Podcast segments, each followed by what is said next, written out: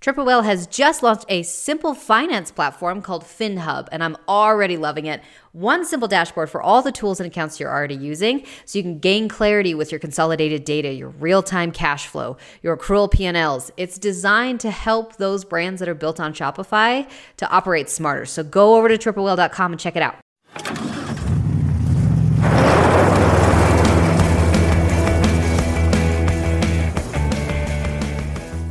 Welcome back to Pits Up. Joining me today is Harley Abrams, the operations manager over at Super Speed Golf. Now, if you've been following some of the data that companies like ShipUp have been putting out with different industries, you'll see that golf is one of the industries that really grew during the pandemic, as with a lot of outdoor sports. It also shifted the blend from distributor and wholesale and versus e-commerce from about 85% distributor and 15% direct-to-consumer to 60-40 distributor to e-commerce. So Harley, welcome to Pit Stop. Thank you so much for joining me. I also should have mentioned that you were employee number one and you've been with Super Speed Golf for 4 years, and you help train rotational athletes like golfers, like baseball players, hockey players, and even the odd discus Olympian can use some of your products. Yeah, appreciate it. Thanks for having me, Lucas. Yep. I mean, we're lucky to work with a lot of the top athletes, both in the MLB, PGA, and LPGA tours, even some ATP players now on the tennis side with our new tennis products. So definitely a lot of fun to work with high-performing athletes. Very, very cool. So let's jump into it. We were chatting a little bit before how really the theme of Pit Stop is really tactical insights. And the first thing that I noticed was, and I remember going through Amazon with my company and just all the hassles of, if the product became too big, it's just really hard to ship, both in terms of weight, but also the length or the shipping volume, as it's called. I would just love to hear about some of the hassles of shipping out a sporting goods type of product that's maybe in a larger box, depending on the weight, could be heavy. I'd love to hear some of those challenges you've overcome and how others might be able to learn from it. And I'll just let you run and then ask questions as they come up. Yeah, for sure. So, I mean, that's something we deal with every day, right? So our primary products the boxes are about 48 inches long, which is over the limit for surcharges for most of your parcel carriers. So there's a lot of ways we work on trying mitigating those additional handling charges. I think one of the ways that really initially worked great for us is just kind of leveraging our partnerships in our industry. Working with another large golf manufacturer to actually piggyback on their UPS account. They already had some discounts in place, and then UPS actually understood that we were going to be doing a decent amount of volume going forward, and we were an account that was probably really going to grow for them. So leveraging that partnership with Tour Edge Golf, another golf manufacturer in the space, and meeting their account manager and running our account through them directly, even though we had our own UPS number. Leveraging that partnership really allowed us to kind of almost eliminate all of these surcharges where if you just called up UPS and say, hey, I want to do business with you, you'd have to be paying. So for us on that side, that was really big. We pay essentially, there's almost no large or overweight surcharges anymore. I believe we're only dealing with there's one overweight surcharge we still pay for excessively sized packages, but that's really when you're talking e-com and to individual consumers, you're never hitting that limit. So that was really, really helpful for us. The other thing that's tough to figure out too is just, when customers order multiple things, what are you going to put them in, right? It's not like an iPhone where you can just throw it in a 12x12 box along, if someone from Amazon, they buy an iPhone, some toothpicks and golf tees.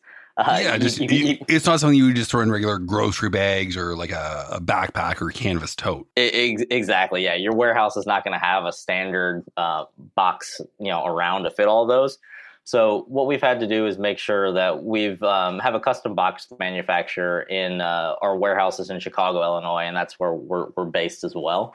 So really just becoming very tight with our account executive at our box manufacturer. And whenever we release a new product or have a new individual unit, just really making sure we have one of the first things we come out with is, hey, what's our overshipper for this? What are our overshipper quantities?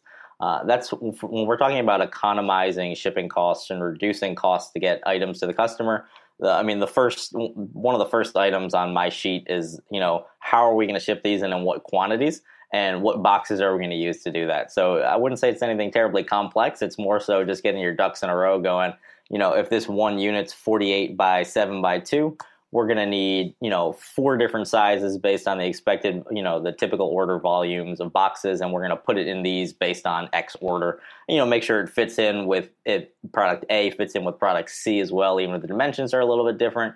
So we have a whole lot of SKUs at our warehouse that are just a lot of overshipper MasterCard boxes that we're constantly sorting through and reordering for. So, I mean, that's really key for us for economizing shipping, because what turns into, you know, if an individual item, let's just say, costs $15 to ship, you know, if you can throw 7 in there and make it cost $18 to ship, you're obviously saving quite a bit of money. Whether you're charging shipping or offering it free to the customer, you know, you're either saving them or yourself quite a bit of money and making your product a bit more competitive at checkout. Yeah, I know. Absolutely. And that's just so much for me to unpack there. I was taking notes fast and furiously there. One thing that I'm just curious is what happens if you run out of boxes, because it's funny, I always think of packaging as an ingredient, and really for direct-to-consumer, that shipping box is an ingredient in getting the final product to the customer. What's sort of the worst-case scenario there if you run out of shipping boxes? What could you do? Because I guess you could go to Uline or something and just order some standard ones that you'd overpay. But for something like the long drive set that's over 48 inches, what would you do in sort of the worst case scenario there?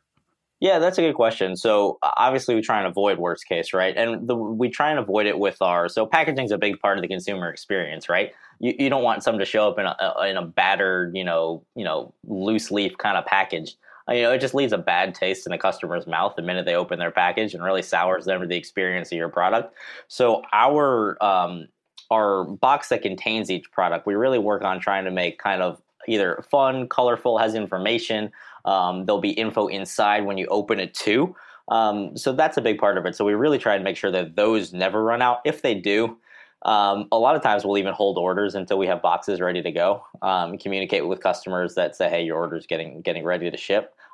With some of those overshipper boxes, what you said is really just, you know, we'll have Uline, you know, they offer next day shipping on anything. So if you need to fill in a couple hundred of those overshippers, it's not a big deal. But really, we just try and treat it like supply and demand planning with any of our other SKUs, right? You know, you don't want to be out of one of your top 5 selling products. You also don't want to be out of one of your most used boxes. So really, it's just like focusing on another SKU, but obviously it's something the end consumer is not going to care about much, as long as it goes right. And no one cares about the brown craft box with your logo on it that contains the 3 products they ordered. No. But we obviously want to make sure that shows up properly and it's got our logo. So, you know, when it shows up, it is, you know, it's ours, and, you know, and it prevents a good dialogue with the customer before you're even able to talk to them if they call in, if they have questions. It does. It really, really does, and goes a long way towards increasing that LTV.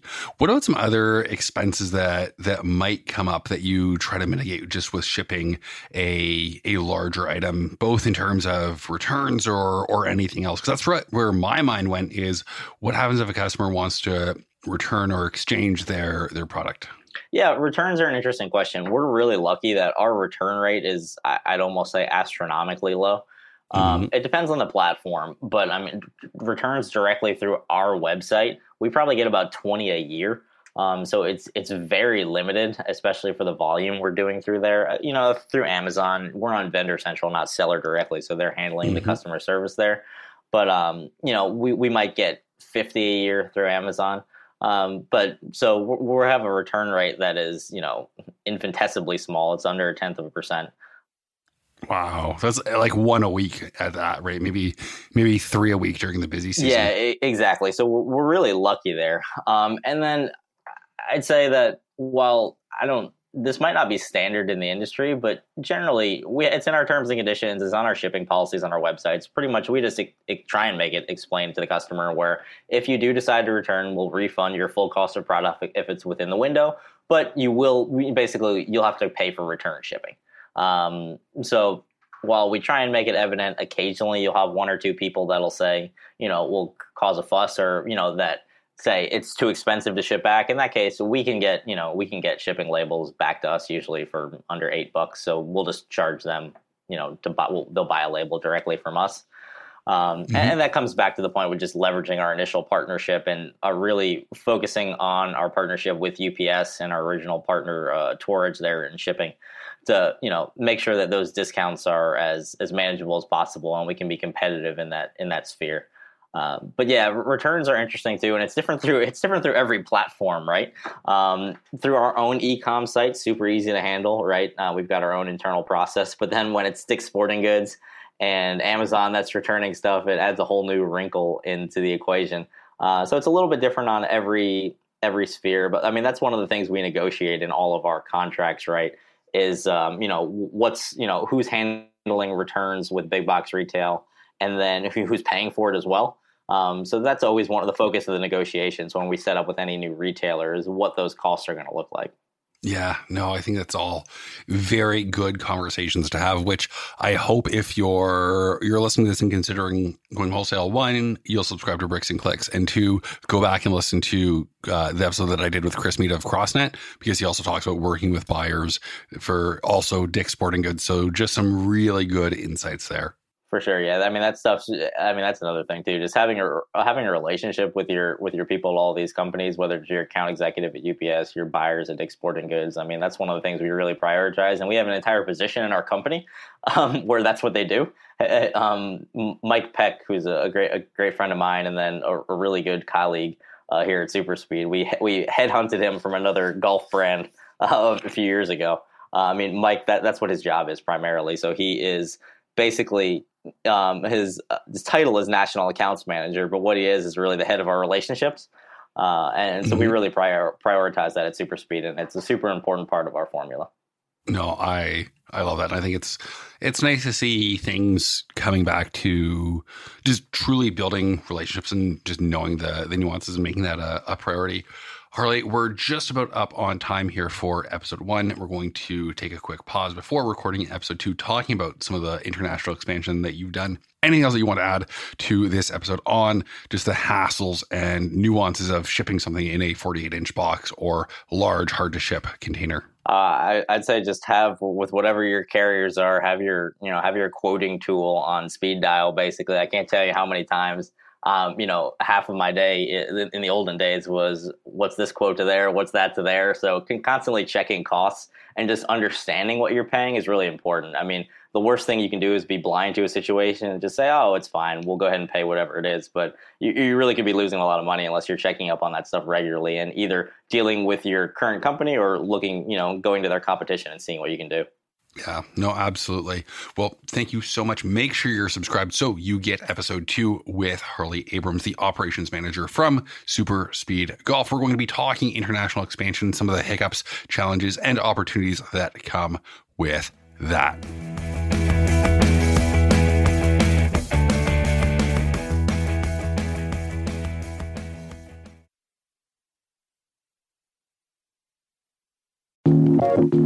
You can't control the route your boat takes from overseas to bring your products to your 3PL to get picked, packed, and shipped, but you can choose your 3PL and you can choose ShipBob, joining over 5,000 other merchants who have joined their global fulfillment network and over a 99.5% accuracy rate when they fulfill orders. Don't leave your logistics to chance. Head over to shipbob.com to learn a little bit more.